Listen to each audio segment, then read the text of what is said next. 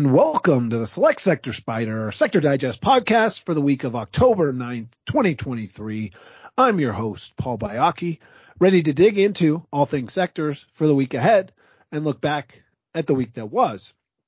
And when you look at the top line performance, S&P 500 up 48 basis points or 0.48% for the week, now up 12.22% for the year probably say to yourself, oh, decent week in the market. And that is the case. Anytime you clip 50 basis points or so in a week, that's a positive annualized return, of course. But when you look at the market internals at the sector level, it wasn't all that comprehensive a rally. In fact, you had eight of the 11 GIC sectors down for the week and the three sectors that were up for the week, healthcare, technology, and communication services were really the sectors responsible for the bulk of the heavy lifting. In fact, technology up 2.62%, so outperforming the S&P 500 this week by more than 200 basis points. XLC up 2.04%. Communication services outperforming the S&P by 150 basis points and technology up just shy of a percent. So when you think about the weightings in the S&P 500, obviously a, a, move like that in tech for the week, 2.62% is going to drag the market higher. But what we saw in some of the other key sectors was the weakness wasn't as dramatic as perhaps some of the smaller sectors in the market and therefore allowed the S&P 500 to eke out a gain. You had communication services, as I mentioned, up 2%, but you had discretionary down 23 basis points, industrials down 60 basis points, financials down 40 basis points. So really the story from a weakness perspective was staples, energy, and utilities. And the utility sector, man, has been a really tough sledding over the course of the past few weeks. And year to date, it's been a really weak sector. Real estate down another one and a half percent this week as well. Another sector that's had a really tough go of it here in 2023. And the, the utility story is, is largely owed to the extreme weakness we've seen in the biggest stock in the sector. The energy story down 5.2% or so for the week really captured a lot of the headlines. And we saw this massive correction in WTI. I mean, we went from $90 a barrel or so on WTI down to the low 80s in a couple days of trading. And you try and attribute it. You had this pretty meaningful violent move in rates higher on the 10 year, on the 20 year, on the 30 year. And you also now have these concerns bubbling up around recession once again, the R word. And as we talked about over the course of the past couple of months, it seems like a lot of people threw their hands up on the recession call and the market is starting to tiptoe around the idea that perhaps it might be back on the table. And there's things to blame that are new dynamics. The uncertainty in Washington as a result of the potential shutdown. Of course, the geopolitical instability here in the United States and now globally over the weekend with war breaking out. Another war, I should say, breaking out in the Middle East between Hamas and Israel. And then even before that news hit, you also had these labor strikes. And as we talked about our investment committee on Thursday, the amount of people represented by either the Kaiser strike or even the UAW strike is pretty minimal.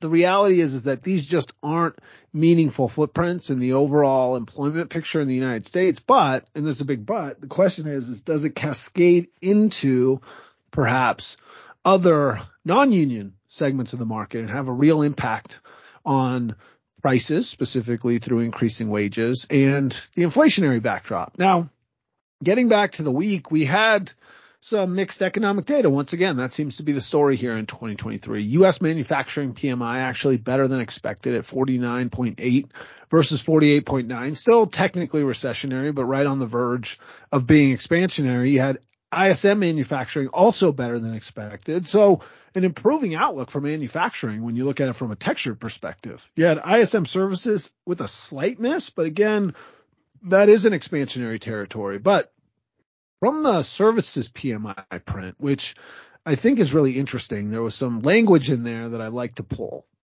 The final PMI data for September add to indications that the U.S. economy has started to cool again after a resurgence of growth earlier in the summer. Inflationary pressures in the services sector, meanwhile, remain uncomfortably sticky. Pretty specific language, sticky as it relates to inflation, something we've talked about quite a bit. It continued. The biggest change in recent months has been the waning in demand for consumer services such as travel, tourism, and recreation, along with a slump in financial services activity. Now that last part is attributable to a rise in rates, increasing borrowing costs, and of course, tightening lending standards. That makes sense. The other piece also makes sense when you think about it seasonally all that spending on tourism, recreation, travel, et cetera, et cetera, that took place in the summer tends to slow as you get into fall and people are back in school and the sort of normal economic activity resumes. But you seasonally adjust this and services PMI respondents are all attributing this to what seems like a consumer that at the very least is facing new challenging economic dynamics. You look at credit card delinquencies, you look at the rate of increase for credit card spending, the rate of savings or the amount of savings, all of those things are, are pointing in the wrong direction, at least from a growth perspective. Not to say that tips us into a recession, but just more color for these services prints that we got this week. And then finally, another piece in the financial services sector, financial conditions are tightening and uncertainty about the outlook is subduing confidence. Both sectors are now reporting falling activity levels, taking away a major source of support to the wider economy's expansion. Again, no surprise there. Tightening lending standards, higher borrowing costs, increasing interest rates, an uncertain outlook for the trajectory of interest rates, all of those things are in a vacuum net negative for financial services businesses, at least historically. Then on Friday, we got this blowout payrolls number, 336,000 jobs versus 170,000 expected. That's a multi-sigma beat, a multi-standard deviation beat on payrolls, which I think is the last piece of this economic puzzle that remains so confusing. You can make a case for why that stuff we laid out in the services print makes logical sense economically. You can lay out why perhaps the market's been as strong as it has and why GDP growth has been as robust as it has, snapback in consumer spending, etc. But from a employment perspective, these payrolls numbers are just absolutely putting a lot of people in a very difficult position when trying to position in this market because it's saying that the economy is very strong. People are getting hired. Construction jobs remain at all time highs. But the flip side of all of that is that it puts upward pressure on prices as wages continue to lurch higher. And ultimately that is the push pull of this economic backdrop and what the Fed is attempting to do that we continue to talk about on the volume front, this was a remarkably active week. 974 million shares traded across the select sector SPDR lineup this week alone, which is perhaps double what we see in some softer weeks. So that's a lot of action for a market that saw so many sectors down and eked out a gain, but ultimately instructive as we think about heading into October a month that has started off fairly weak, what the market action is going to look like. And with the VIX pumping a little bit this week, there's a lot that people are trying to grapple with, advisors are trying to grapple with as we head into Q4 and into 2024. Now, from a flows perspective, 13 and a half million created. So net creates this week. 4 million shares came out of XLI, 3 0.7 million shares or so came out of XLE. Now, the flip side is, is we saw nearly 14 million shares created in XLU, which is a bit surprising considering the weak performance we've seen. But of course, there are a number of investor types who invest in the select sector SPDRs and perhaps someone put on a big contrarian trade in utilities, which has been, if not the weakest, one of the weakest sectors here in 2023. 10 million shares created into XLC, but I will say that we saw a big redeem on Friday, so we'll see how long that money lasts in the communication services select sector SPDR. Now, the sector in focus this week is technology and it's a nice time to talk about it, of course, because it had a, a, really strong week and it's a sector that is always at the tip of investors' tongues. But as we try and take stock of 2023, what's been going on in the market and what to expect into the year end and into 2024,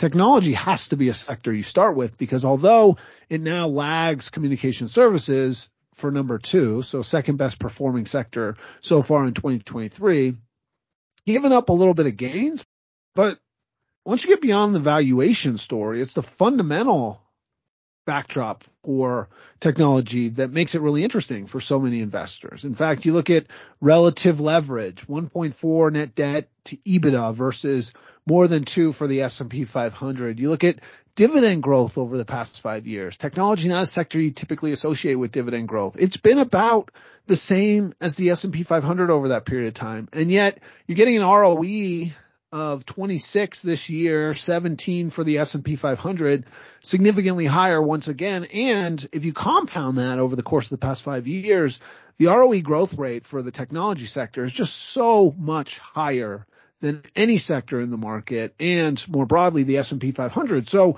on the one hand, you're saying this is a sector that from a valuation perspective screens is much higher or potentially more expensive than the market. Flip side is, as you look at internally, sector without a lot of leverage, a sector generating tremendous returns on its asset base, on its equity. And those are the characteristics that you typically associate with the quality factor. And as such, you think about the backdrop and what you hear analysts talking about as it relates to this market context, this market environment, what you need to do, how you need to position. The term quality comes up time and time again. Focus on quality companies generating strong free cash flows without a tremendous amount of exposure to this rising interest rate environment. Well, if you think about technology and what we just laid out, strong return on assets, strong ROE, low leverage on a relative basis, and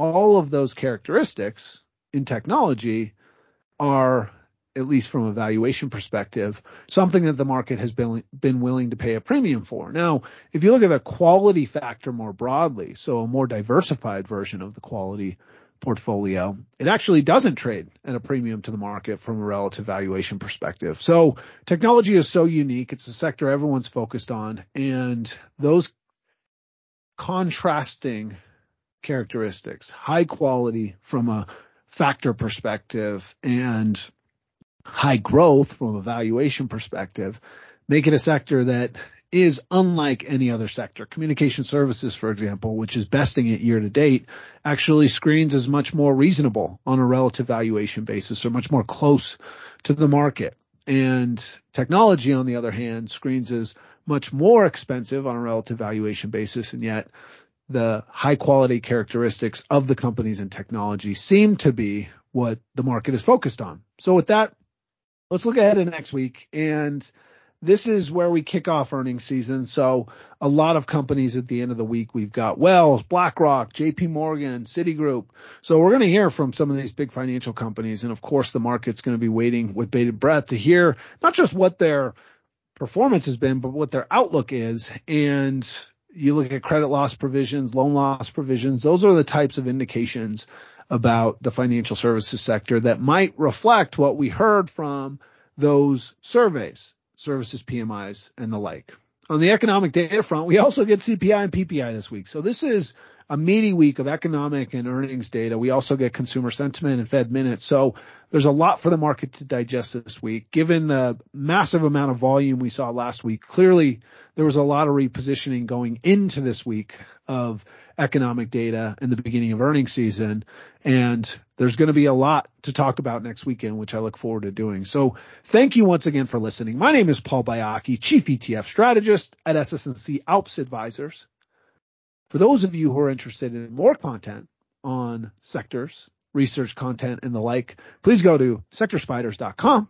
And as always, have a great week.